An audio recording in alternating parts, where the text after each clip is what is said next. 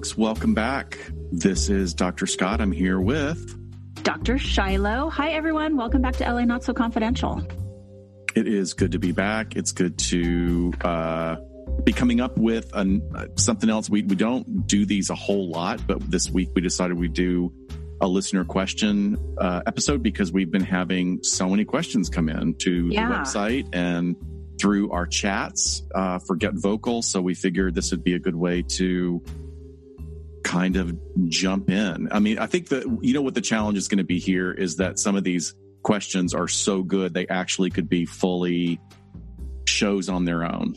I did actually look through our list of listener suggestions for shows and picked a couple and threw them in here because I know we'll just like never get to everything. Right. But you're exactly right. Um, but I think it'll be fun to tackle them. I, I, I kind of like the energy coming off. We had a really good get vocal session last night, and then we're recording today, and so um, it feels sort of like another interaction here, even though we're just answering questions and playing it later. Okay. How cool was it also that we were so internationally represented? That's true. I, I mean, it, I, I'm I'm just blown away. I mean, it's it's get vocal. We have a lot of people that watch the recording of it on Facebook after it's done and watch it on Right. YouTube. But the people that are showing up at, you know, it's midnight for them in England and Ireland, and yeah. I- and I'm just up. blown away. Thank you. yeah, it's very cool. No, it's very cool. We last night was fun because we had a listener jump on because she was working on a project. She's getting her master's in forensic psych at John Jay, and we talked about her assignment that she was doing on the case of um, Rebecca Zahau. And I have been watching the Oxygen series that they did on it all day today because I'm just like, I have to go back and revisit that case. I don't even fun. remember it. I didn't know what you guys were talking about. So now I Oh have to go watch it.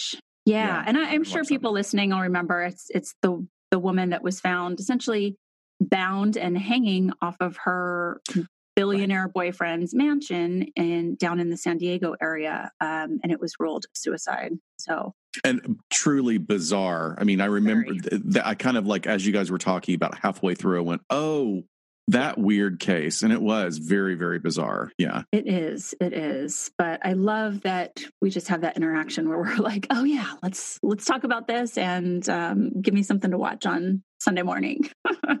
yeah. So we have um, some great questions here. We're going to kind of chunk them by topic in a way, but we also have a lot of fun questions that people are just asking about us. So we're going to sprinkle those in also. So, um, gosh, I, I didn't notate who sent this in, but somebody, I thought this was a good one to start us off, asked, What would you do as jobs if you weren't psychologists? This is Knockos, isn't it? Oh, is it? Okay. I think don't it's know. Knockos. Yeah, So, what would you do, Scott? uh, cult leader. Oh, clearly, obviously. You know, I, I actually been struggling with this question because I, I at this point I don't know what else I would do. I mean, this is okay. This is weird.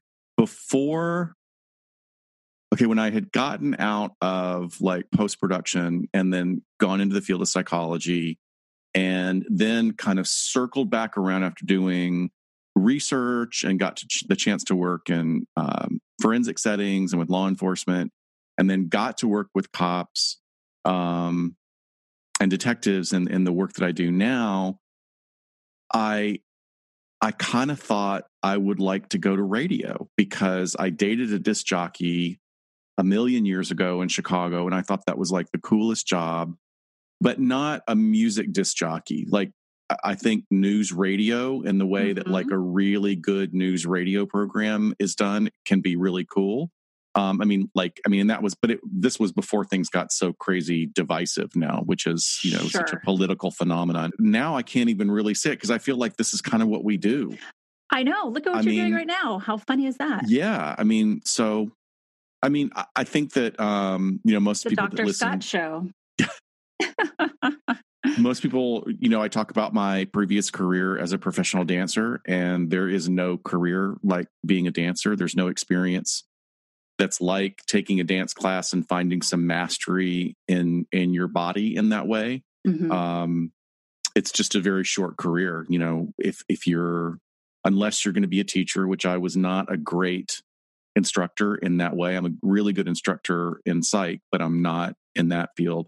And I was a terrible choreographer. I just that yeah. that part of my brain when I see good choreography, I'm my I just I, am the biggest fan of of talented um, choreography, yeah. and that just wasn't my thing. So, but Same. you know, like being able to do that, like if I could all do it again, I think it it would be great to have a, like a career that where your body will last another eight years. That would be really cool. But it just by the time you're you know in your early 30s, it's pretty much yeah be making plans for something else absolutely absolutely so what about you so i thought um you know i didn't want to fall back on saying well i would have stayed in law enforcement because i did that job and um, even though you know my trajectory kind of changed in getting away from that not kind of obviously did um, i really love the hard sciences too and one of those that i really really enjoyed from an undergrad class was in geology.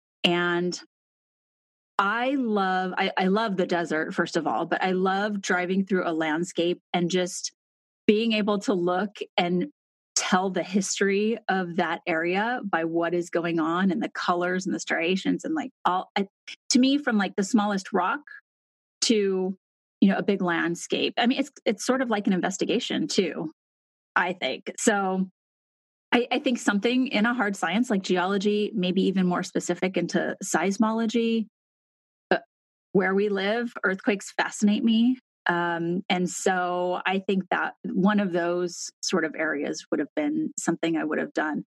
I was reflecting on this today and I'm like, what an easier life that would have been. like just staring at some rocks in a lab and not worrying about all the things that are happening right now. Um, but it, it, it's interesting to kind of compare the the human interactions we have that are the basis of our jobs and what would you do if that wasn't it? Because those are two vastly different things. It's not really you know working with people as your subjects. I, think it's very interesting what you're talking about because whether you're in a hard science or a soft science if if if you're not trained in those modalities or those areas you eh, which is most of the world the vast majority of the world is really not highly trained in although a, a, good solid education should give you like the tip of the iceberg of how to understand those things is that people forget that science can be so understandable. Like it is it is this is the scientific method that tests this hypothesis and then it generates a theory and with with statistics and and and evidence. And it can be it can evolve and be rethought of when more information comes forward. Yep like people so think of it think think people think of it being static like so static that like well wait you just said this 20 years ago and like what it's like yeah because they've got more information now that's the way sure. stuff works you have to, to, and we do that in our soft science too we're yep. always hoping for new information to come in right. um, although going back to our episode about con men we talked about you know one of the leading researchers in psychology in scandinavia was you know fudging all his data fudging all of his data for years yeah. which just really screwed so many in the field i feel so badly for his students Oh, me and too. his his um interns and stuff. That'd be uh-huh. awful. Oh God, that all that work you did was kind of a farce. You know, now that you mm. said it, I do remember there was a brief time where I thought I would really have liked or I would have enjoyed being a medical doctor. And part of it is because I've been incredibly lucky to have a, a great medical doctor here in LA that saved my life. Um, I don't know if I've told the story. Like, I remember being at dinner one night and I was telling people about this absolutely bizarre thing that happened to me health wise. Like, I was in probably top shape of my life, um, you know, sort of very, very late 20s, maybe early 30s. And I went, ended up going to the emergency room three times within a week and a half with this unbelievable pain. Mm-hmm. And the twice the doctor on duty uh, thought that I was uh, angling for pain meds I mean, Wow. I could I could tell. They were like, and they were like, "There's nothing wrong with you. You got to go home." And then I got referred to this doctor that was part of the medical group that I was my insurance went to, and this guy. I remember him going to his office the first day I met him, and he opens up the file, and he's not even looking at like film or he's just looking at reports and data, and he's scanning it, and you could just see the the wheels working in his head. And he goes, you've got an intestinal blockage and this is really serious. I mean, he, he wasn't looking at, or I mean, Right. he wasn't looking at any kind of scans or anything It's because you got blockage. For your symptoms are telling me you Wow. got blockage. And so immediately we did um, a colonoscopy, which I was, you know, way younger, decades Sure. before you're supposed to do it. So anyway, massive blockage. I got on antibiotics. He basically saved my life. I could have gone into sepsis so easily and died. So, but the story fast forward like a few years later, I'm at dinner with about eight people, and there were several guys that I didn't know. I knew about half the people. And I was telling this story like, here's this bizarre thing that happened to me. And uh, Dr. Prokupek saved my life. And this uh, this guy go, he turned white and he goes, "Are you kidding? He saved my life. Nobody else could diagnose this thing that was going on with me." And I was and then another guy goes, "Oh yeah, he's the only person that was able to diagnose this and get me." What? Yeah, I mean, it was the craziest thing. So. wow. I- I was like, for a while there, I thought that would have been a really great field. And now I read all these reports on Reddit of how frustrated doctors are in today's American medical system because they're so hamstrung. You know, they just can't, insurance rules everything and it you know, keeps them from giving the appropriate treatment. And yeah. yeah, I never, never even thought about that. I can't even watch an episode of ER without being squeamish. really, that stuff never bothered me. I mean, I'll, I'll be Yeah. squeamish when I'm watching a horror movie, but if I'm right there in the middle of something happening, I just kind of go into Ugh. probably a trauma response. I like give me, fix, fix it mode. Give me a dead body over, uh, you know, somebody with their arm cut open running into. Please do not send ER. us dead bodies. No, Please no, no, please don't. That's I, I take that back. So there we go. We've covered the field of what we might possibly Yes. do in an alternate timeline or an alternate universe of our lives. Yep, absolutely. So um, we're going to move into a category about people are always interested in personality disorders. So we got a few of those. Um, okay, so we have one. Are we going to say people's names? Should I don't think this name? so. Let's Okay. let's just say uh This one was submitted via email. yeah.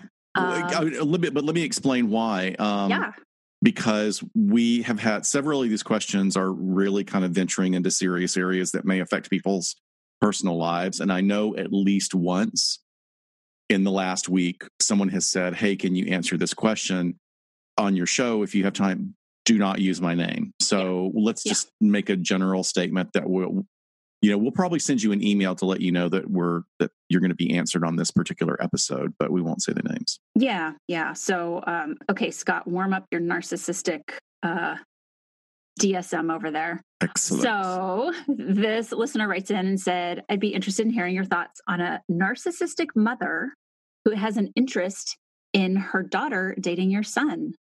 To step it up a notch, what about the mother appearing to have an interest in your son? Yuck, creepy. I have two boys, high school, college age, and we've dealt with this and have had a friend share her story with a similar incident. So, that's interesting because it, it sounds like, you know, this mother is or father parent is not the only one that has dealt with this and i'm wondering if it's the same narcissistic mother that's preying on boys in this town i don't know Well, this gets kind of complex. First of all, I would say I'm not sure that's necessarily someone with narcissism. I- Um, there are totally. narcissistic traits, but there's a whole shitload of other stuff going on that's really concerning, very concerning. Yeah i mean obviously this is a very specific situation that we Right. know nothing about other than these you know four lines of an email um i yeah i mean i think if we're looking at well let's should we talk about just like narcissists and how they might parent or how Yeah, but before that, let me let me say something. Like, Yeah. let me let me throw something in here. You know, I think the, the majority of the times, like if we were to flip the genders mm-hmm. of this, mm-hmm. and we were to say that this, you know, if this was a, a, male writing in and he was talking to another male who was making a comment about his daughter who was either a teenager or a young or a young adult or even a woman i mean like a you know it's sure. it's completely inappropriate and the lack of insight in thinking that a statement like that is okay is very problematic. And that indicates i don't even know if that's necessarily diagnosable as much as it is just really not having very good social skills or understanding boundaries. Like we're just talking so about really bad boundaries. You're meaning like if a dad was like hey why does that other dad seem to be interested in my daughter? Is right. that what you mean? Okay. Yeah. I mean definitely there's like the flipping of the gender roles and appropriateness here which we've talked about 1 million times with women and how you know they kind of seem to get off a little scot free when they act inappropriate right um so yeah i mean i think I kind of looked at this obviously through the lens of like, why would an adult female be interested in a teenage or even college age son of somebody that she knows? I mean, that's just clearly, like you said, very poor boundaries. Yeah. Um, and I don't know. I mean, it could, like, if the narcissistic piece, if that were present at all, again we've talked about how narcissists you know see even their family members as just kind of characters in their life and extensions of them and so if her daughter is courted by you know attractive or charming boy does it that then feed her narcissism as a parent could absolutely absolutely i mean when we talk about certainly there's there are subdivisions of narcissism that are not within the DSM. One of the most well, the better known one is called a covert narcissist.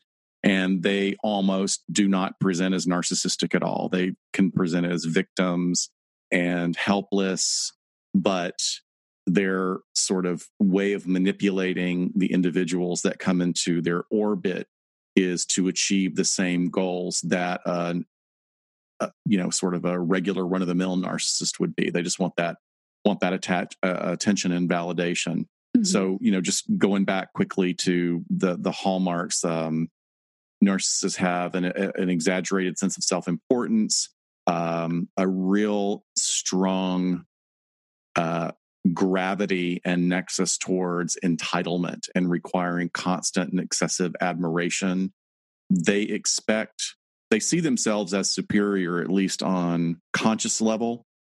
But on an unconscious level, what that is, is that's a defense. Like they see themselves as nothing. And usually, um, narcissists don't fall too far from the tree. narcissists are raised in an environment where there's sort of an inequality about the um, the positioning of siblings. If they're mm-hmm. two super talented, smart, overachieving siblings and one that's just sort of run of the mill, their defense can be to build this narcissistic core. So, I mean, tying it back to what we're talking about um, in a woman, and you know, certainly because women are social are are acculturized and socialized different in our world, it, that can express in a lot of different ways. But I'm not really sure that narcissism is like the driving force here. Yeah, yeah, it'd be interesting to know what else she's picking up on or he's picking up on that makes him think about narcissism. Yeah. Oh, that's that's a really great point. Yeah, there could be something else that's going on. I just I feel like I mean I have luckily never been in that position. I think there's a big. I'm not going to give the the names of the example, but there's a book coming out about that people have been waiting to read, and there's an a, an incident with a very powerful individual making a comment about uh, his colleagues, his trusted right hand man's 13 year old daughter. Oh, shocker. Yeah. I mean, that was, you know, h- horrific in that way. Like, hey, your daughter's really hot. Like, mm-hmm. I mean, mm-hmm. that, there's just multiple levels of disturbing information on that statement, right? Yeah, definitely. All right. Uh, you want to read the next one? And then I know we kind of jotted down some notes here. right I don't know if I wrote that or you wrote that because it sounds like both of us. But if you want to take the lead, since you worked I think you might have written this because if were you talking about um, in a correctional setting? Well, we can talk about both of those. Like yeah. Okay. Community or correctional? Yeah, because they're slightly different. They're they're interesting. Um, so this question says when working with those who have antisocial personality disorder in a clinical setting, how do you recommend treatment? Do you think it's best to teach them how to feign empathy and exhibit healthy behaviors to lead normal lives, or does this make it worse for potential victims? Uh, the former. absolutely the absolutely uh, in fact that's one of the the great scenes in the sopranos if you're a fan of sopranos is when Dr. Melfi, who is Tony Soprano's um, therapist, she's in supervision with her mentor. Right. And it's it's interesting because you know, Shiloh, you and I, we, we will consult with each other about stuff in our private practice and in cases, mm-hmm. but we don't give, I, I mean, as long as I've known you, we still don't give identifying information. No. Nope. I mean, part of it is the way that we're trained. I mean, we're, we're both sort of recent graduates within the last couple of decades yeah. as opposed to people that maybe went to this field 30, 40, 50 years ago where the boundaries were very diffuse. Right. So here's this older psychiatrist talking to Dr. Melfi, and he's basically like, "I know your cli- I know your client is Tony Soprano. Yeah. We all know your cl- t- cl- client is Tony Soprano, and we all know who Tony Soprano is. He's this huge mobster." Mm-hmm. But he has to, he does something that actually is very powerful in that moment where he says, are you really i mean and i i don't remember if that's if that's what the line is but what he's saying is are you being ethical because we can't treat this personality disorder right you are teaching him how to mimic behaviors he will not know what to do with those things except to use them to manipulate other people I mean, what's yes. interesting is that Tony goes to her for treatment of his panic attacks, which right. is interesting because panic is a physiological response. A person who is a has antisocial personality disorder absolutely can have sure a form of anxiety, a form of depression, a kind of panic attacks. It's not the same thing as someone who's more ter- neurotypical right But they can it doesn't that. mean they can't feel anything right you know i think that's what um and we have a question later on uh, again about sort of psychopathy um but you know there there can be some level of feeling where they might not like it. And but again television show right? I mean right. i don't know how many of them are actually going to therapy so well when um, i you know we were taught i mean my i was mentored and and supervised in prison that I mean, even if you're with a lifer and they're on your caseload, the goal in mental health treatment within prison is to help that person get to the appropriate level of functioning and get them out of the system, like get right. them out of the mental health system so that they're functioning well out of mental health, not necessarily using medication. So it's not like I'm going to do psychoanalysis for six or seven years or longer with these individuals. Right. Yeah, that's a good point. The the majority of the populations you and I have worked with aside from you know the little bit of our private practice which mine actually isn't geared towards long-term therapy either but we're actually not seeing people for long-term therapy. You know we're they're in a system there's a goal and it usually stems around alternatives to criminal behaviors exactly. but it's not it's not necessarily drudging up everything that's happened to them or doing the psychodynamic deep dive into their entire history.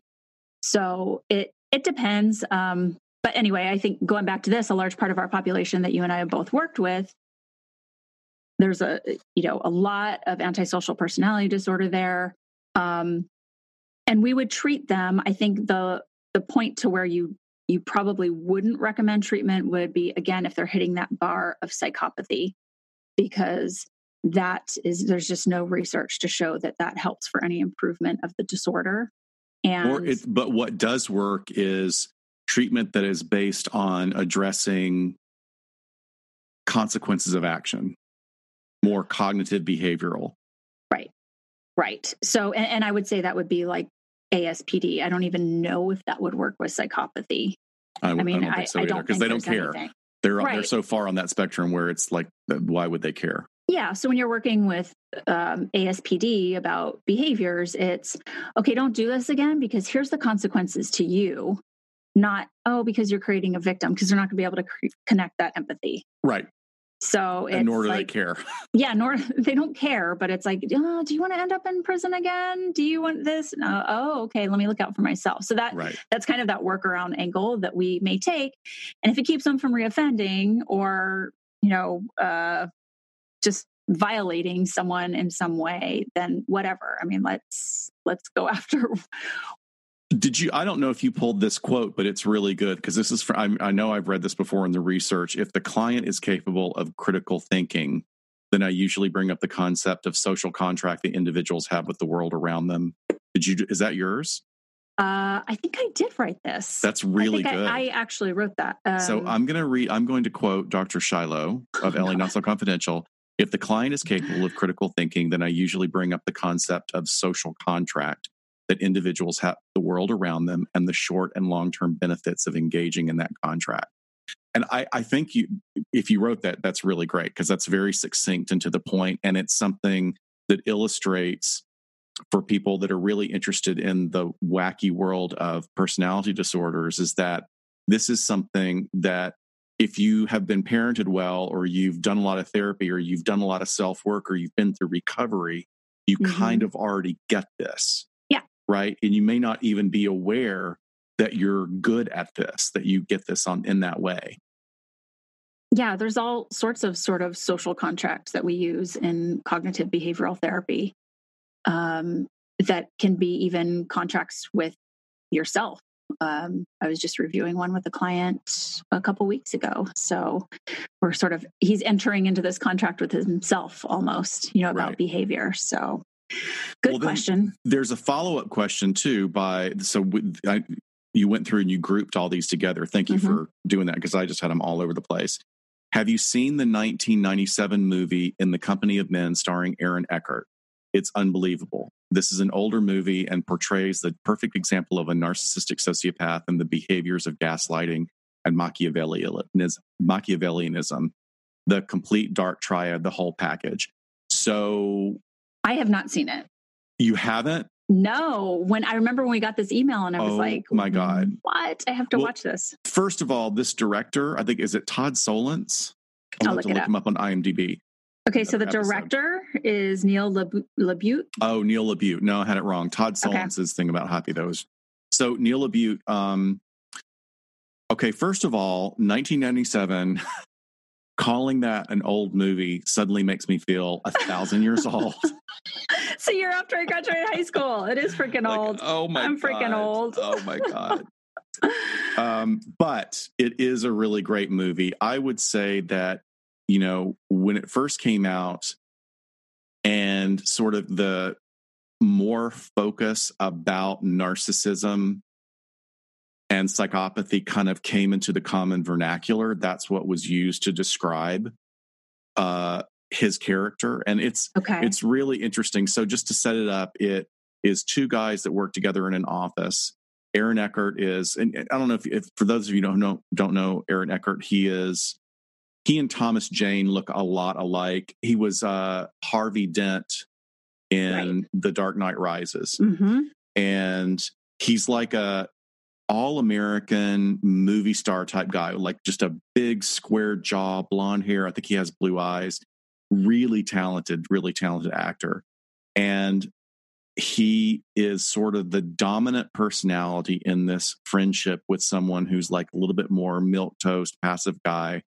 And he pulls this guy into his narrative about women, about women just being incredibly useless, nothing but parasitic creatures that just feed off men. And they're just barely above animals. I mean, some of the the monologues he has are just like horrifying. And he they decide he decides that he's going to really kind of torture one of their colleagues who is this wonderful young woman who is deaf. So it's sort of about the the the pull between what happens to her because he manipulates her feelings and pulls her into a relationship. It's almost like a little bit like dangerous liaisons, but a more psychotic version of it. Yeah, it sounds awful. What I would say regarding the question about about the dark triad, I, I absolutely think that the dark triad here is portrayed well, but it's not necessarily just a portrait of a narcissist because narcissists are around us all the time and they don't they they don't all go to this incredibly small subsection um, that is represented in this movie because he's a sadist. He's Clearly. an absolute emotional sadist, and most narcissists can't be bothered. You know, it's there's a great line. What is the Drew Barrymore movie that's the Cinderella and the fairy godmother is Leonardo da Vinci? Yes. Um, crap. Okay, I have IMDb open. Okay, find it. So in that movie, there's a really great line that is so spot on where the wicked stepmother who is oh god ever uh, after angelic ever after anjelica huston i believe is mm-hmm. the yeah. evil stepmother and you know drew barrymore at one point says what have i done to offend you what have i done to and she looks at her with this absolute blank disdain and says how could i hate a pebble in my shoe like you're not even really worth you don't exist right. You're nothing right. but an annoyance. Like you don't have any emotional weight. And that I think really kind of personifies and portrays narcissism really beautifully for the vast amount of the population. Like how small they can make somebody feel. Exactly, as punishment. Right. Yeah. Whereas in this movie, certainly, yeah, Aaron Eckhart's character is a narcissist. He's a well narcissistic sociopath, like, and mm-hmm. that's sort of been drilled down or there's a portmanteau we call it a narcopath, which, Eh, you know, just to, to say again, I like some of the things that are being explored about narcopaths, but it doesn't necessarily mean that that's a true diagnosis. So, once again, remember this is for entertainment and they're creating a character and they're creating an extraordinary situation that thankfully is not common. Right. But the cruelty and the amount of energy that goes into being cruel now looking back at it with a clinical eye as a professional, I look at it as more that he has these, it's almost like he's a sexual sadist, but he doesn't act it out physically. You know, he acts it out emotionally. Right. Well, and and what I'm hearing is this um attitude about women, which is a really big dynamic risk factor for sex offenders that we look at. What are their attitudes towards women like? And it can be something that's worked on in treatment. That's why we look at it as a risk factor. What what here do we have to address? Um, but it's so much easier to sexually offend against somebody that you only see as an object and not just objectifying sexually but like you were saying that women are less than that they're just things to be toyed with and devoid of emotion that you even care about that's a, a huge huge dynamic risk factor. Right because well and to to sort of parse out further remember that when we talk about looking at sex offenses and then do the subset of svp sexually violent predators mm-hmm you know rape is not a sex crime. It's a crime of it's a violence. I mean it's it is exhibited and it is materialized and it is made real by the by an act of violent sexuality or violent sex but it is mm-hmm. about violence and about control. Right. So that's always important to remember. Yeah but yeah i mean there's some really great popular literature. You can just if you know how to google and use um, boolean um, searches uh, there's a couple of really good writers. I mean, just once again, it's not really in the DSM. So it's sort of a hodgepodge of these uh, traits that we see in really kind of circling back around to domestic violence. You hear a lot about narcopaths being described mm-hmm. in um, uh, domestic, partner. yeah, inter- intimate partner homicides. Violence. And so emotional blackmail, isolation, the act of gaslighting. We talk about gaslighting all the time undermining your confidence, um, which is certainly can be a part of gaslighting. I would just say these are all really horrible qualities, but Yeah. Whoever is out there listening to us, and I know we've got a a, a couple of thousand, which is wonderful.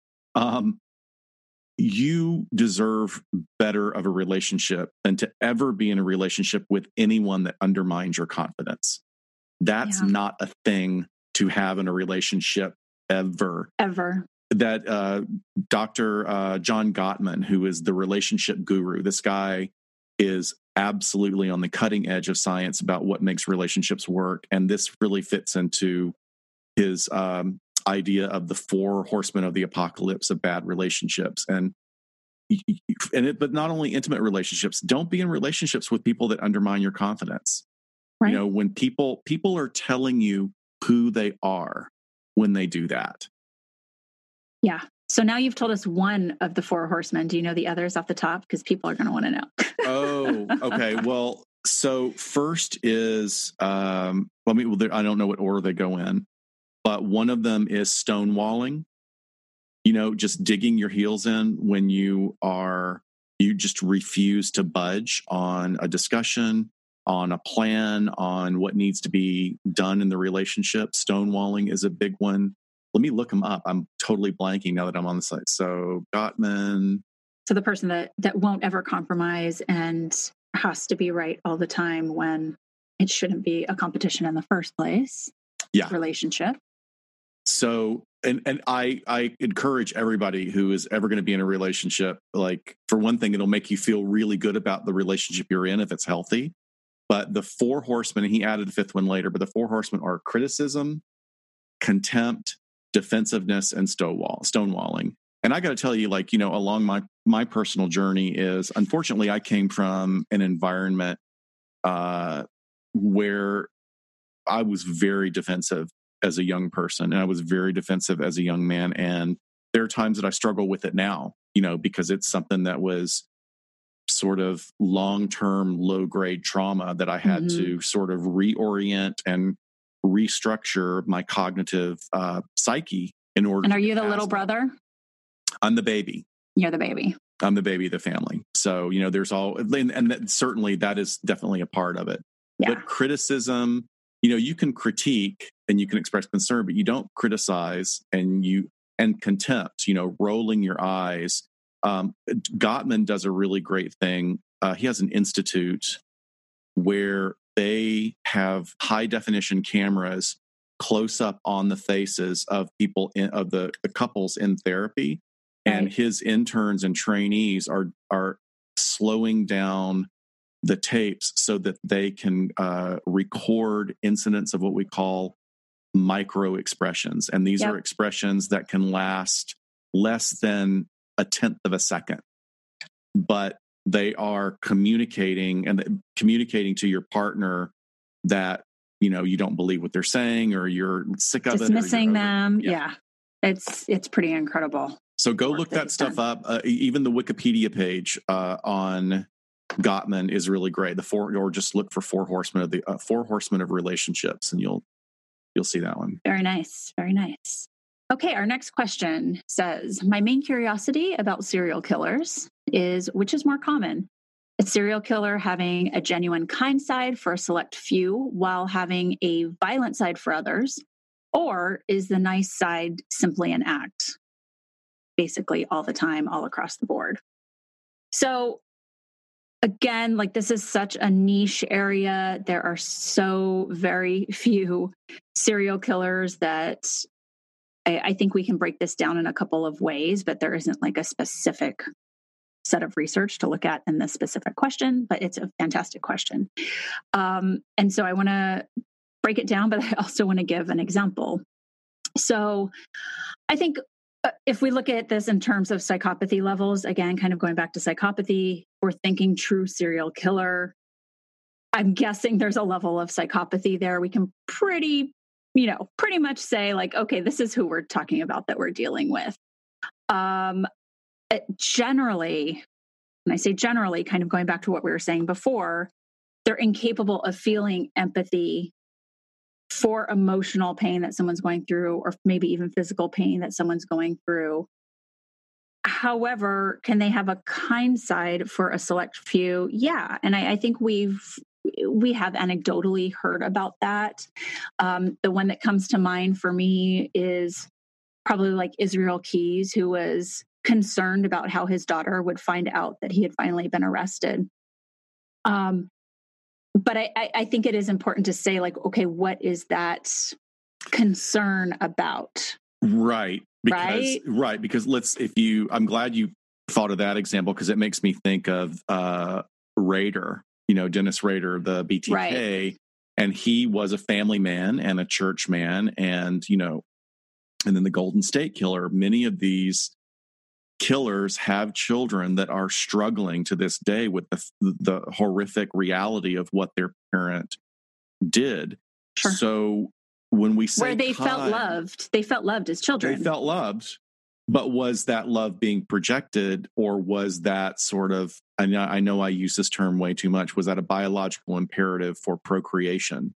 Mm-hmm. You know that that like I'm not really feeling this, but I know I have to protect this unit because it provides me with some sort of defense. You know, it's a alibi. makes well, me look like the person I'm not. You know, all the yeah, above. Yeah. Sort of this dual, uh, the double lives. I I did work with a serial killer one time therapeutically. This individual had a child that we would sit and talk about that he seemed to care for very much.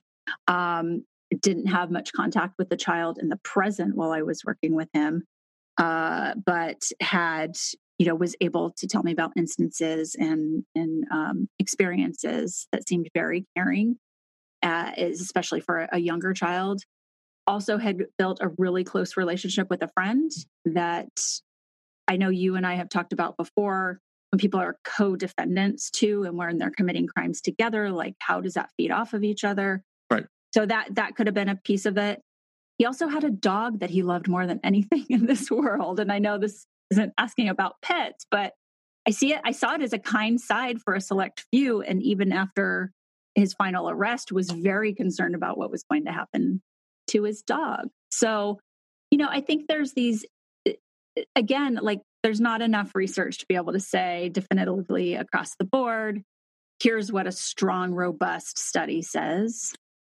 Yeah you know it, it reminds me i get we've talked about this actually on the get vocal and on our most recent episode of because we want to codify and quantify and use scientific method on this particular science or this phenomenon is that we're looking at the end result of the crimes and kind of making concrete assumptions about what it was that drove that individual to do that. So there might be some other expression of mental illness or developmental issue that drives it that has nothing to do or not so much to do with psychopathy. Mm-hmm. It can mm-hmm. be a lot of different things. I wanted to give an example in a movie that didn't do too well, but was really portrayed well in the book. Gillian Flynn, who wrote Gone Girl. I'm a huge mm-hmm. fan of the Gone Girl book. I thought it was, if you haven't seen the movie and you don't know what it's about, don't see the movie, read the book. Yeah. It will twist your brain for the first 50% of the book. Like you're trying, it's so well written and such a great concept. And another, and that actually pretty much is a narcopath. That yeah. that's a real full blown narcopath right there. but she wrote Gillian Flynn wrote another book called it wasn't sharp oh a dark dark places so dark places was made into a feature film a few years ago with charlize theron and in it i'm gonna go i'm sorry i'm gonna go ahead and give away one go of the ahead. spoilers so if you don't Do if you want to like uh skip over the next probably three minutes Hour. folks yeah. Just kidding. Sorry. So in this book, there's a, a, a woman who, as a child, survived a really terrible crime that supposedly was committed by her brother. It was the murder of her mother. Uh, he did it in cahoots with a, a goth girlfriend, and she's, you know, sort of she's been traumatized, and she's a really unlikable character. She's like she's a terrible, sort of a, a loser, which is always interesting to me. Like one of the most beautiful human beings on the planet physically yeah, loves playing on. these characters you know right but the the twist in this is that the son, her brother, did not kill their mother. He happened to be in the wrong place at the wrong time because there was a serial killer and this in, in the area going he was a trucker going across the states and what he would do is he would find usually women who were on their last financial leg. Like that were really struggling to support their families support themselves for whatever reason that they literally had nothing left. And he would make a proposal to them. And he would say i will make sure that your family is taken care of because you can file a life insurance policy you can do this and this and this. And in a year i'm going to come back and i'm going to kill you and you know you can set everything right but this will be you know a, an agreed upon contract. And That's i guess if they so dark. it's really really dark and i i can't remember like how he sort of like what would happen if the person didn't take him up on it. Probably he would kill him at, on site. But he and you didn't Wow, really geez, understand what a choice. yeah exactly. I'm going to kill you now or i'm going to give you a year and you can put everything right in order and so he goes through with it but at the same time that this uh her brother who's been acting out kind of he, he ends up taking the rap so i thought that was like from a literary standpoint was a really great idea i just but highly unlikely like just sure. one of Oh, those things God. that's like that's such a movie version yes. of something Yes, it does not meet our Occam's razor theory. really it doesn't it really Nobody doesn't. would ever think that. yeah But wow, interesting, interesting.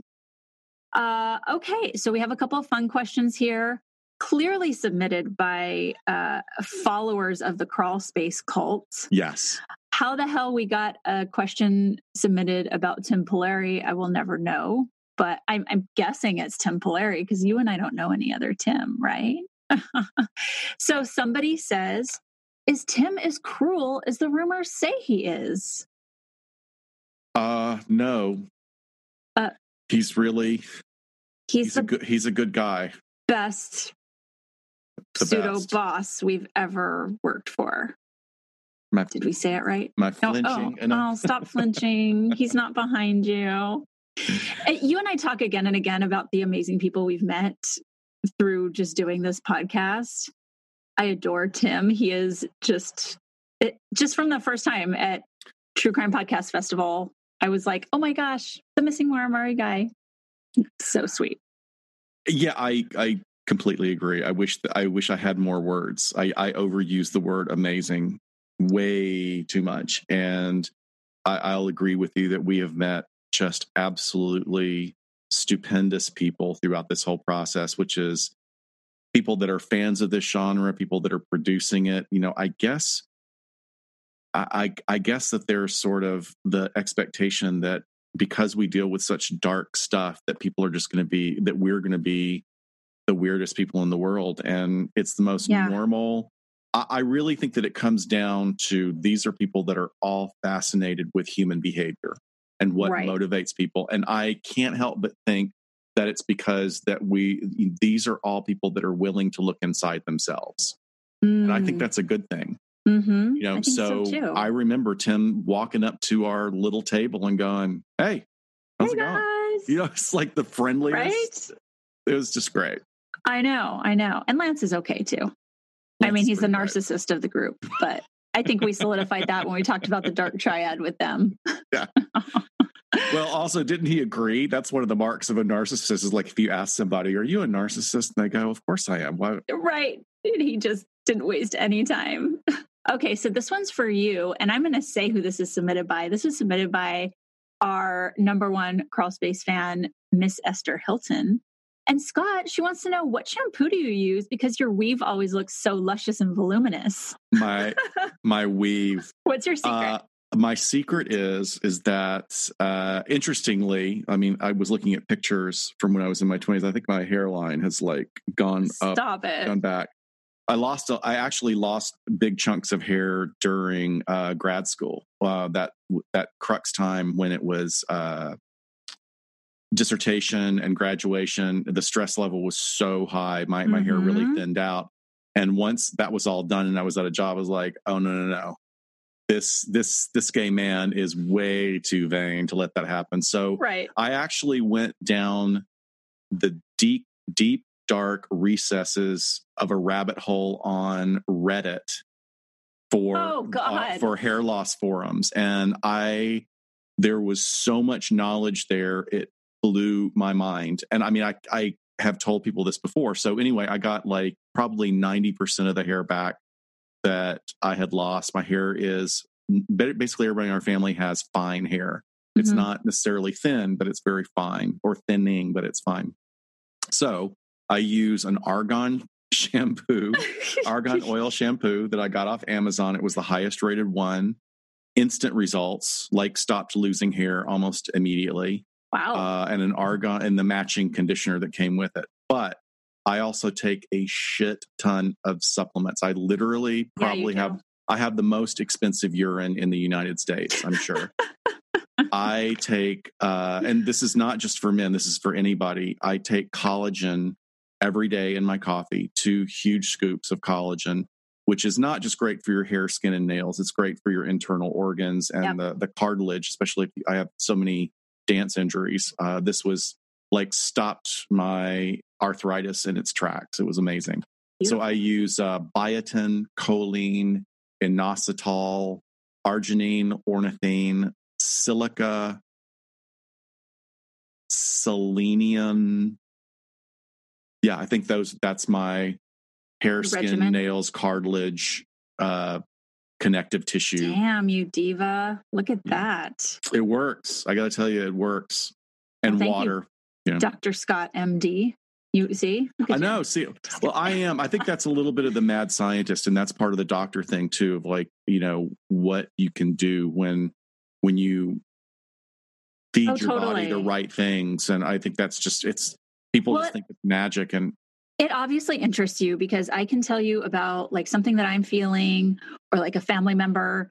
And in like two seconds, you have flooded my text messages with articles and sources to like look at this and what about this? that's and, so obnoxious of me. I'm No, so no, no, sorry. no. oh, not at all. And I'm like, I should really be doing this myself. And I'm not taking the time to do it. Well, but you look- care so much about your friend's health too. I You do. I really do. But that's also like uh probably I mean, I do care, but it's probably like a little bit of um maybe healthy narcissism because I want all of my friends to live to ripe old ages and you know, I lost a, brother to cancer and I lost parents to Alzheimer's and Interesting. but thank you Esther. Esther. Oh, by the way, Esther is a nurse. We just I think we I had just found out that a couple of weeks ago when she was in the chat room uh, during Mhm. Get Vocal. So once again, we love our nurses. We're a huge yes, fan of all of our healthcare workers are amazing people.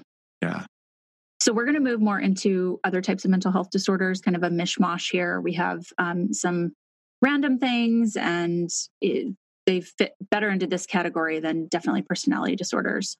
So this listener says, I would really enjoy if you guys did an episode on ASD, autism spectrum disorder. I have Asperger's, would like to hear what it takes to diagnose ASD. Can a person with ASD have a meaningful relationship and be happily married and have long lasting relationships? So I just That's to, a really good question. I, I I think, think it's a great Yeah. question. Um, I'll just give a little overview. Yeah. Um, ASD. So it used to be that uh, autistic disorder and Asperger's disorder and other pervasive developmental disorders sort of were their own. Now they all sort of fall under this diagnostic umbrella of ASD. So what distinguishes Asperger's disorder, which this individual wrote in and said that they have, from autism is that the symptoms are less severe and usually there's an absence of language delays that we would see with autism. And children with Asperger's disorder may only be mildly affected, but they frequently have good language and cognitive types of skills. So, um, anything more that you want to say about like diagnose it, diagnosing? I mean, it, it it takes an expert to diagnose and really put that criteria um, diagnoses on somebody to then yeah.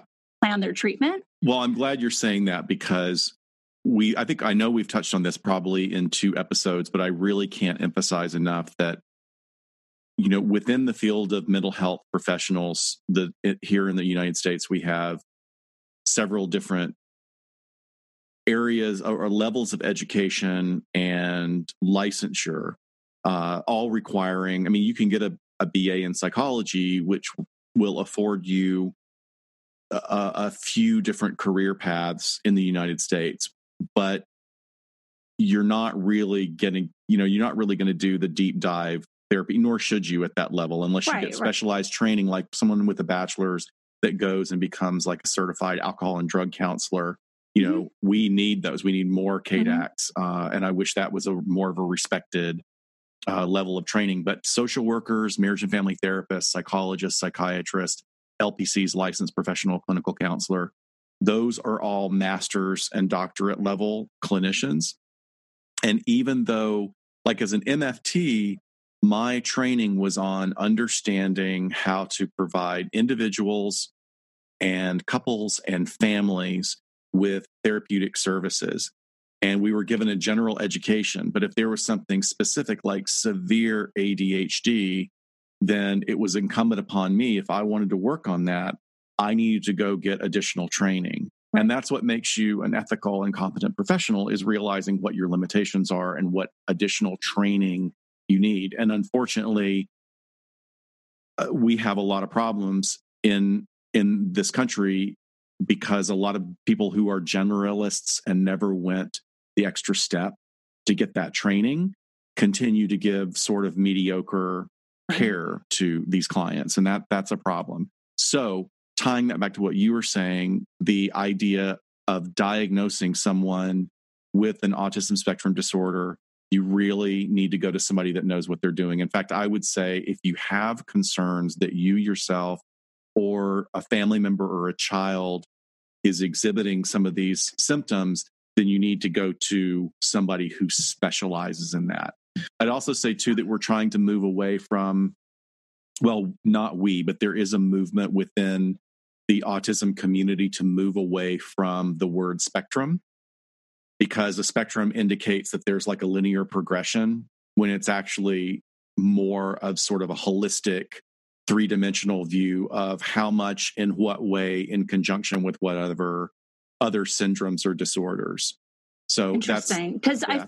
I, as I was hmm. uh, looking at this question, I thought, gosh, I feel like so many mental health disorders are sort of moving to this spectrum model. I mean, whether it's a personality disorder or others, like, which I think is good. I mean, it's a step in the right direction, right? You're not just this, this, or you fit in these neat boxes.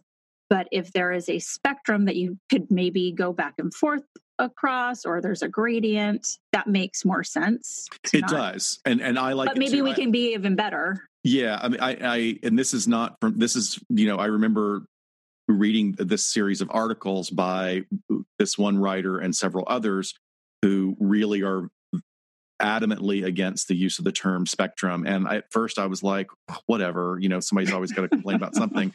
And the more I read, I thought, I, I, I see what they're saying. I really do. Mm-hmm. But then mm-hmm. again, that's also people who are living that experience. Right. So it's more I mean, it's certainly they feel it and perceive it in a way that those of us on the outside don't. And maybe we need to be a little Agreed. bit more aware. Sure. So, then, you know, the, just addressing where the person asked if people with ASD can have meaningful relationships and be married. And yeah, I mean, of course, absolutely. absolutely. Um, it's it, not, I just want to make sure people understand. So, when we're talking about something like going back to earlier, if we're talking about psychopathy or ASPD, a person on with an autism spectrum disorder is not incapable of feeling emotions. It's just that those emotions are expressed and experienced very differently mm-hmm. from people that are neurotypical. Mm-hmm. Mm-hmm. Yeah, yeah. It, it might not um, resonate that some you know the person they're interacting with is having a particular experience but it's not the same as not being remorseful or not having empathy uh, the more recent example that i thought of was amy schumer and her husband chris fischer who is a chef, you know, a pretty world renowned chef from Martha's Vineyard. Um, he's diagnosed with ASD and they, you know, just had a baby. I mean, they, I don't know anything about the relationship other than she talks about it openly and what it's like living with him, being married to him, and the uniqueness of their relationship, but how loving and special that it also is with his disorder. So I, I hope, you know, that's an example um, that our listener can look towards and also uh, of course i mean i just that's the only way i can sort of answer the question long lasting relationships and marriages of course are possible absolutely and they're possible and they can be incredibly fulfilling mm-hmm. for both parties mm-hmm. i do think that this is a, one of the reasons this is such a great question is that it really really makes us focus on or uh, start to look at well how do they how does an individual do this or how does a couple do this? Or how does an individual with asd become the best parent they possibly can? Because they want to i mean right. or they you know they want to in the same way that the general most of the general public wants to. And i thought there's a great article that we'll be putting up on our resource page. I'll, I'll post it on the facebook page and on our sources, but there was a really great breakdown of 14 steps. And I know that's a lot, but it goes back to what Dr. Shiloh was saying earlier in that you really have to pursue a diagnosis because it is possible, especially with a toddler or mm-hmm. a, a pre toddler that is already starting to exhibit maybe some confounding symptoms, uh, which might be not responding to sounds in the same way. Well, first you got to differentiate what it is and what it isn't. Maybe the child has hearing difficulties, or maybe there's yeah. a um, language perception problem, which is just a, is a, a processing problem that can actually be fixed very very quickly um, sure. and you know with the right kind of treatment especially today with what we know about using uh, computers with toddlers but yeah. you have to pursue the correct diagnosis here's a tough part. You have to accept the diagnosis. Mm, yep. You know? Yeah. and that that's tough right? I mean we we all have a version of that in our lives of it really because of the stigma of mental illness and because of the stigma we have about about even medical diagnoses. You know we're thankfully we're getting away in the medical community from stigmatizing people for getting sick. Excuse me but we can still do that and I even say this when I teach like, I grew up in an era where people whispered the word cancer as if mm. you had done something wrong yeah have cancer and yeah, it's not shameful. exactly there's so there's a stigma and certainly today we're seeing a great pushback against the stigma regarding mental illness at whatever whatever level an individual experiences it but right. you know you have to get to the point where you accept the diagnosis because you have to accept it in order to start engaging in the protocol. So, staying engaged in the protocol for treatment means you have to stay motivated. Mm-hmm. You have to stay, you have to have an understanding for how autism spectrum disorders impacts the individual and the people around them and how if it's a late diagnosis like somebody's not getting this diagnosis until they're in their 20s well then it means you they're going to have to take like a really painful look back at all of their relationships and sort of rewrite that narrative, rewrite that understanding Definitely. of what happened and what that crucible was that then got them to where they are now that has nothing to do with autism, right? Right, right. There's also managing uh, comorbid, comorbid or co-occurring disorders mm-hmm. such as uh, depression, anxiety, OCD is one mm-hmm. that gets very common, uh, and then uh, ADHD. And even within that sort of uh, OCD and attention deficit hyperactivity disorder, once again, you have to drill down and make sure that the diagnosis is accurate and clear and not confounded by all these other complicating factors. So you continue to build on self exploration and self awareness. And one of the things that I've had to do when I've worked with um, couples in what I would say is ASD discordant relationships. I mean, I've you know I've worked with couples that are where both had Asperger's. I've worked in couples where one had Asperger's and one didn't, and didn't get the diagnosis until very late in life. Oh, wow. Yeah. And what we were able to do was drill down to you have to create a relationship schedule. Mm-hmm. You have to have Mhm. a relationship schedule.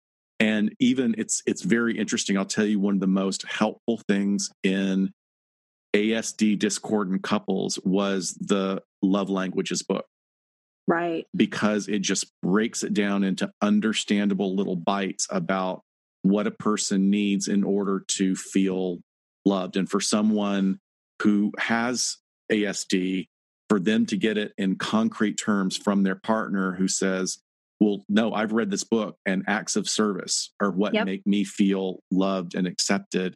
Well, then that gives this person with ASD, like it gives them something concrete to yeah, there's a blueprint. You take a little test online, take the five or the love language test online, and it spits out your answer. And you're like, okay, it's what my partner needs. Right.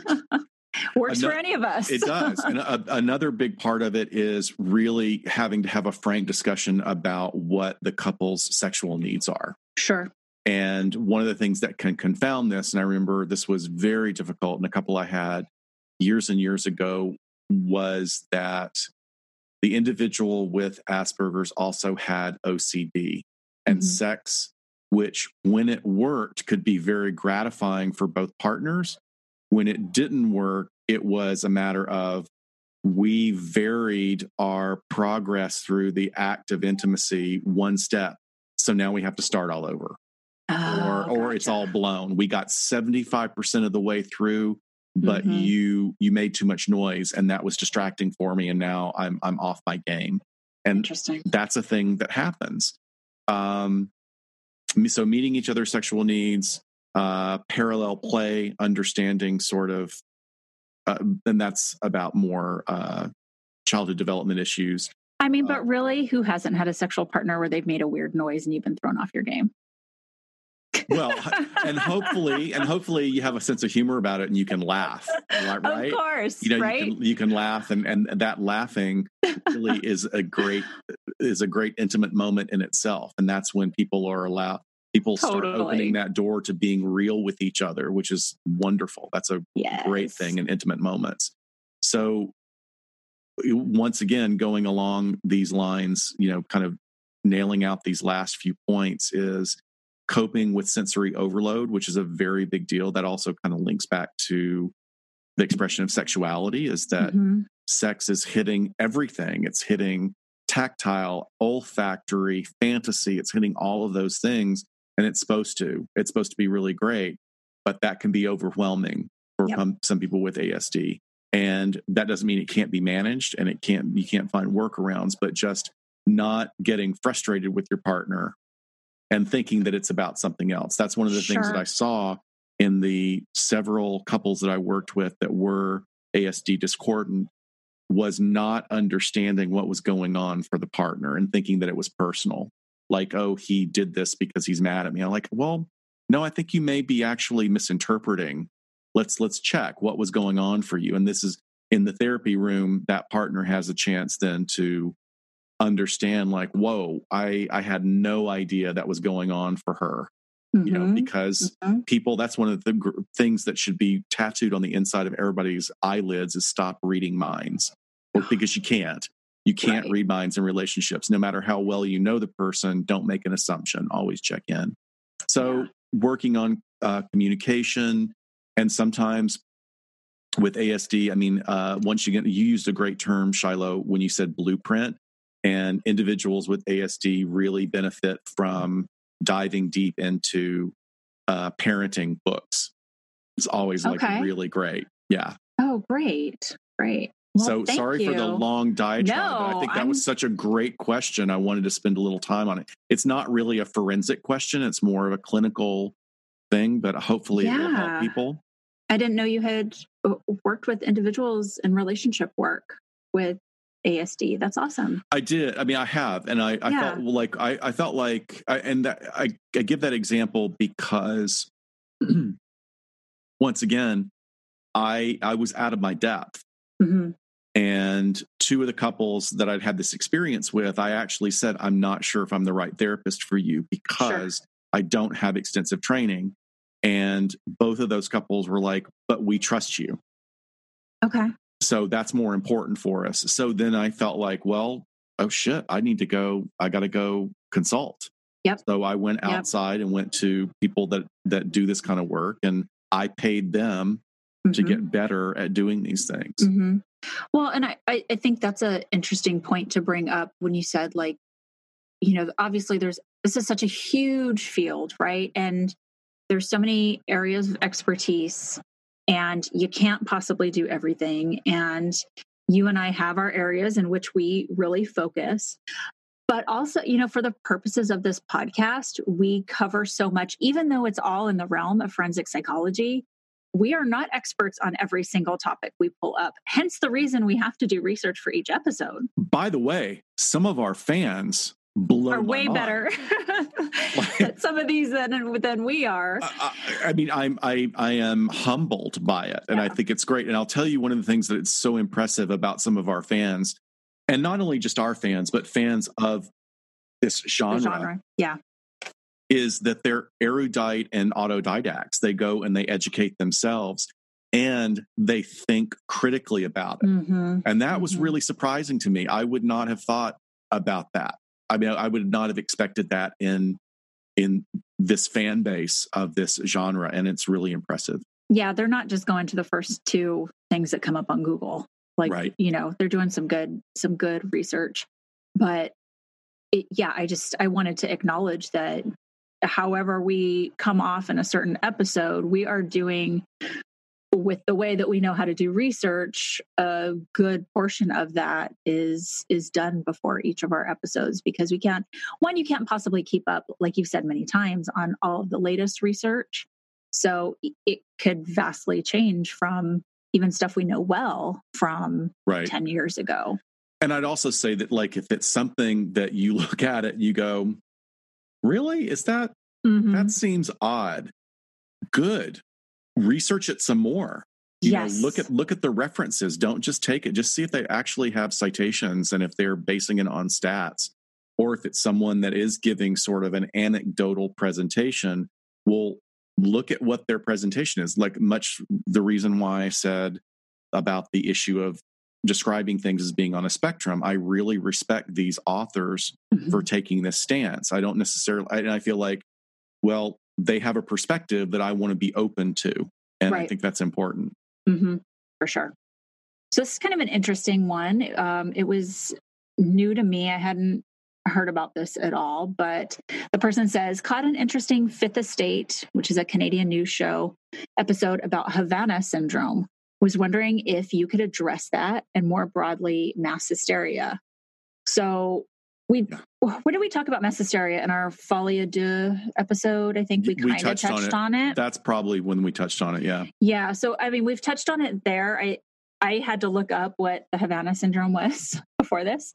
Um, so, but as in, soon as you did, you, as soon as you looked it up, you remembered. What do you remember? I, I did. I did. Uh, it, it, wasn't anything that really caught my attention too much, but it caught in, mine because it sounded like so sci-fi. of course. Yeah. so in in August of 2017, the US and Canadian embassy staff or the diplomats that were in Cuba were starting to report that they were suffering a ton of different health problems, headaches, loss of balance, uh, lack of sleep or disrupted sleep and concentration and problems with their memory. And so, what I think we all think like, okay, Cuba, oh my gosh, the, the people from the United States and Canadians are there. What are they doing to them? And they thought that it was like acoustic sound wave. That attacks, they were, yeah, that right? they were using like sub like really low frequency blasting, you know, trying mm-hmm. to affect their cognition. But people, they were having, but they also, I mean, they ruled out that it wasn't psychosomatic. I mean, that there were real health issues right. going on. Right. These people, right. they were they were having cognitive difficulties, like not only memory but problems concentrating, and it felt mm-hmm. very like, oh, this is a secret attack. You know. Yeah, and all of those things. I mean, you can do an assessment and see if those are deficient in someone rather than just kind of them making it up that their memory is bad, their concentration is off. So yeah, you like you said, like this was this was real. This could be documented. Um, so what did they decide? What did they find Well, out, Scott? Interestingly enough, I had completely forgotten about this particular episode because we didn't hear anything about it again. It was in tw- 2017 and it Mhm. was big news. And there was like, what's causing this? What's causing this? We're pulling our ambassadors home. We're going to do all this stuff.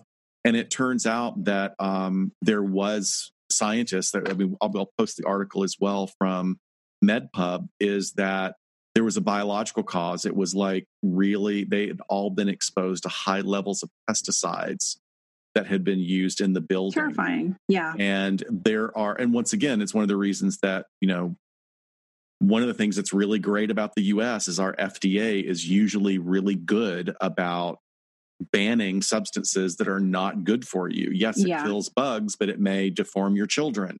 You know, we had that Right. problem back in the day. So what they found out was that it was um, high levels of pesticides that are banned here in the US was my understanding. But they But- didn't ever say that that was malicious, like they were using those pesticides just To poison them or something. right, Yeah. right. Okay. Okay. Doesn't mean it didn't happen. Well, I just true. True. I mean, I, I don't. I mean, I'm just being facetious when I say that. I don't know, but like, um, I think it was more likely like, you know, it's the reason when you get your house bug bombed. You know, they they tent your house. Mhm. They're like, yeah, you can't come in for 48 hours because Right. this is not good for you. Yeah, definitely. I always hear that and they, they're like, double bag your food. I'm like, I am not freaking eating anything that I leave in there if I can't be there. Are you kidding me? Yeah, it's gross.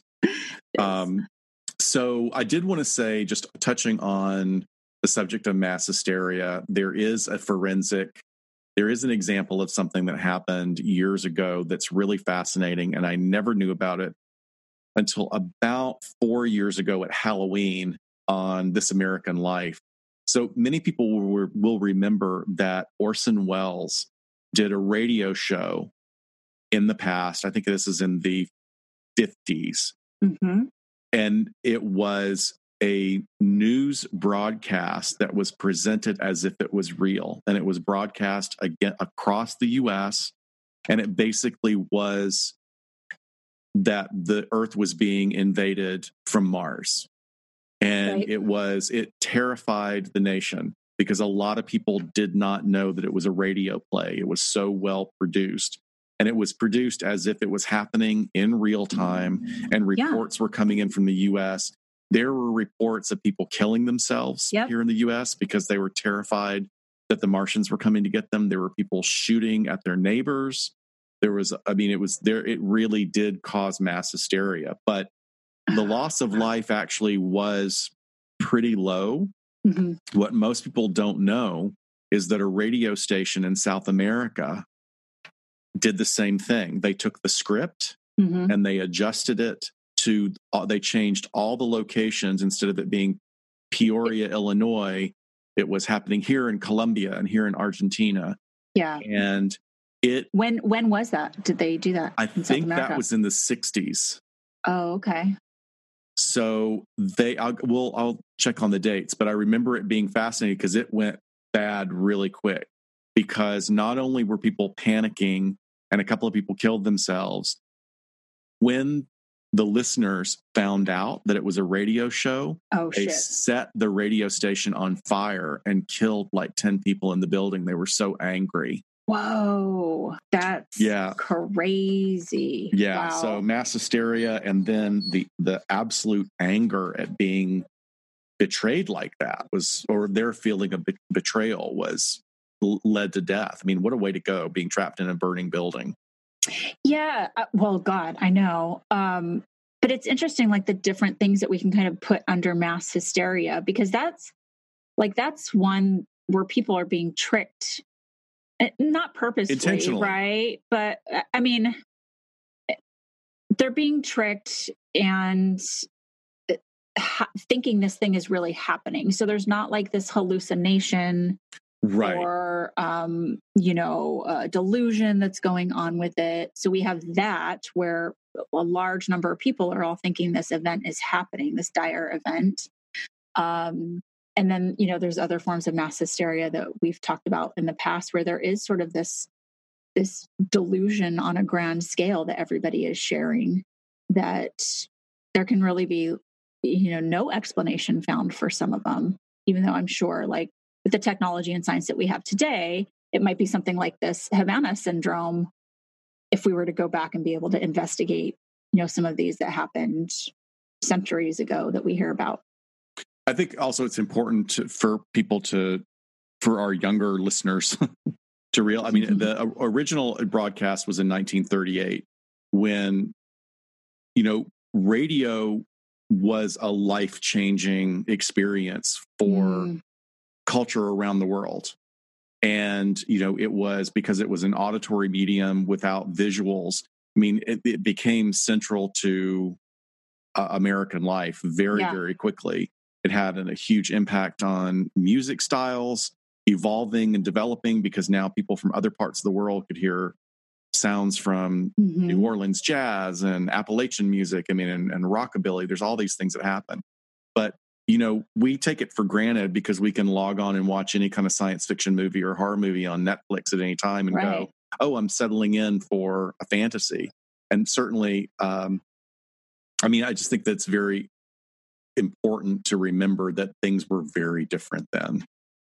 yeah, I'm trying to think like, could that even be pulled off? You'd have to have like all of these influencers on Instagram in on it reporting that this is happening or something you know what i mean like it it couldn't even be done performatively like that the way in which we get information so right. spontaneously and i think somebody was yeah. saying that they they were kind of going along the line one of the the articles was saying that only 2% of the people that were interviewed following that broadcast really thought that it was true Okay. But it was still a large audience that fell for it. And mm-hmm. anytime somebody is going to kill themselves as a result or or take action and, and, arms to violence, you know, that's significant. We should be more careful about that. Well, and 38, so I mean the Great Depression, you know, is is still going on, right? I mean, is it yeah, end of the 30s. It's only just and, coming. I mean, they're the well, repairing from it took decades. So yeah, and so you think about what an awful position people are in already. I mean, it'd be like that happening in you know the end of 2020, which is incredibly anxiety provoking for everybody yes, so far. Exactly. So, geez, God, let's not let's not put anything out there. Um, cool. Let's see. So, do you want to do this next one? I didn't put anything down for it. Sure. So it's a big one. So this this is a big one. I, I think we'll be careful about how far we go into it. What mm-hmm. are the mm-hmm. first signs of mental illness, especially with children? When to start pushing for testing and evaluations? What is the point of committing a child to mental mental care? Um, it's a lot. I mean, that's a that's yeah, it is. Even those. What do you want to hone in on? First is that uh, read a book. you know, if, if you're going to be a parent, you need to, you know, take the suggestions that you, first of all, make sure you're getting prenatal care.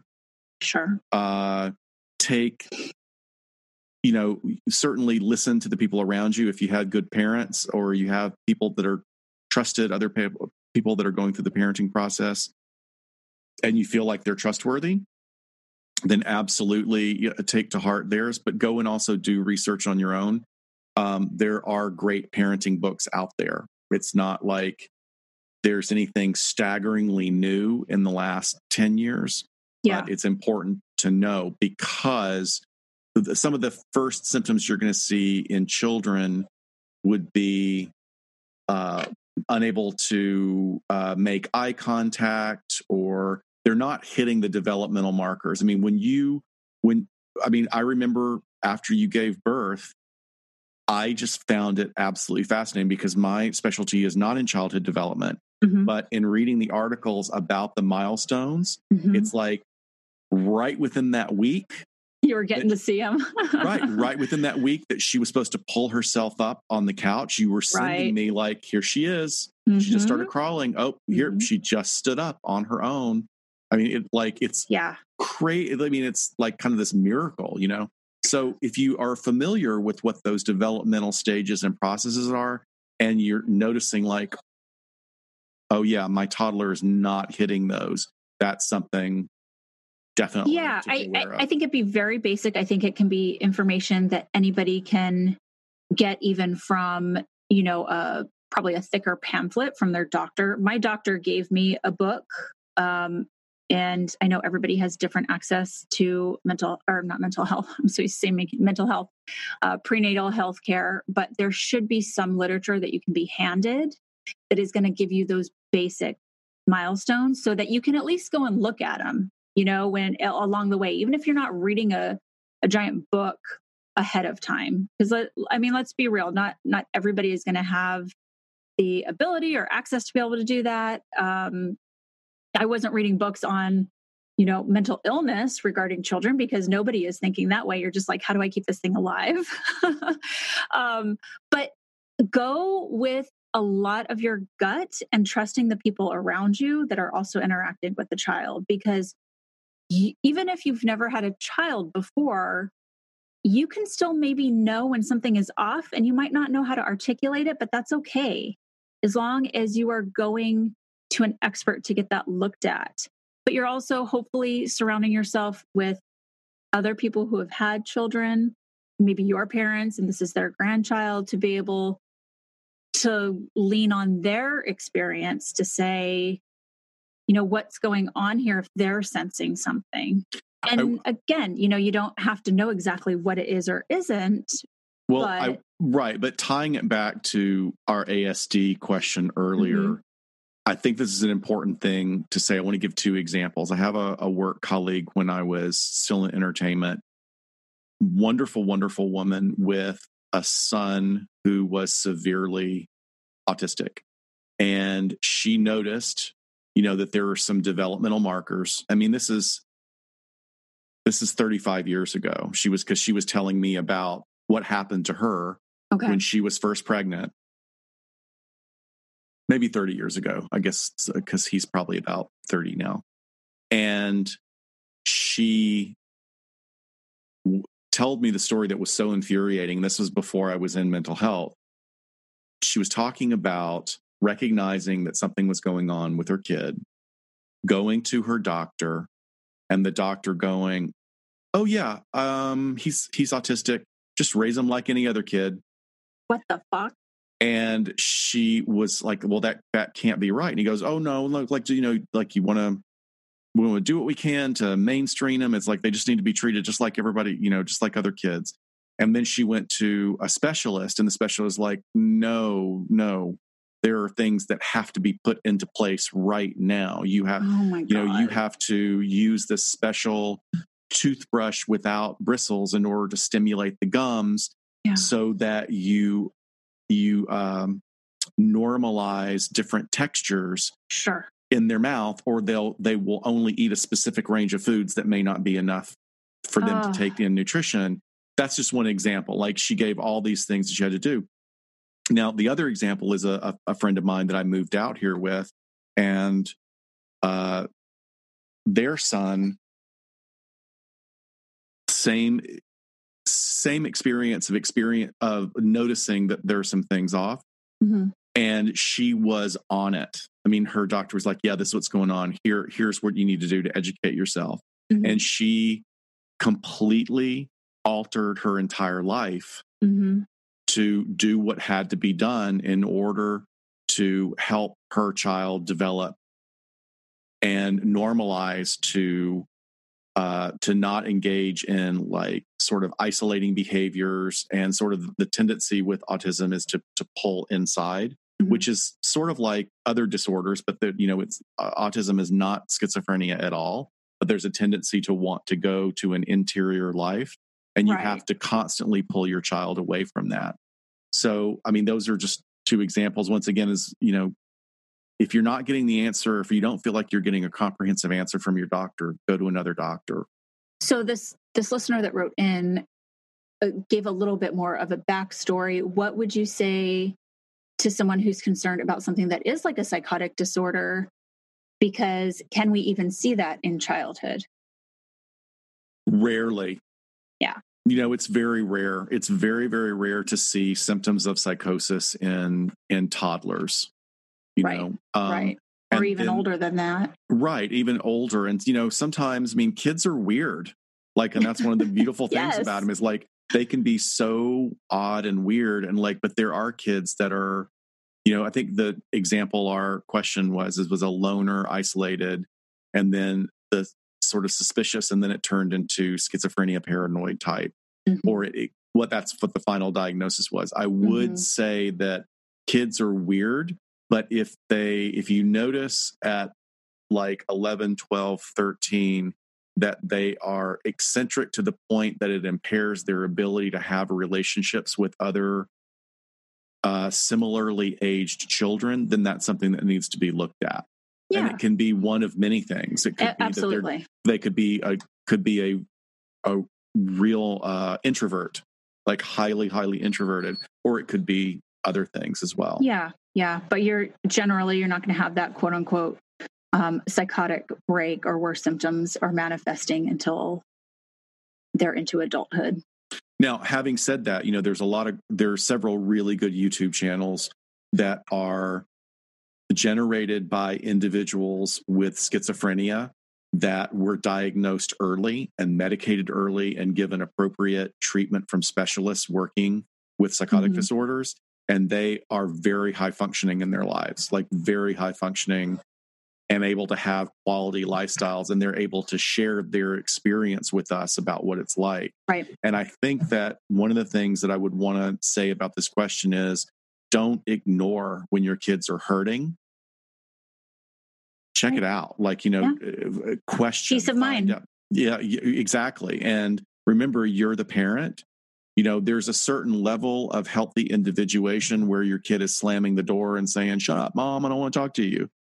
But there's a you know a little bit of that is great but then you know you have to push through and make sure that your kid is hitting these milestones and maybe their milestones are different from the majority of their peers but you still want to make sure that they're on the path.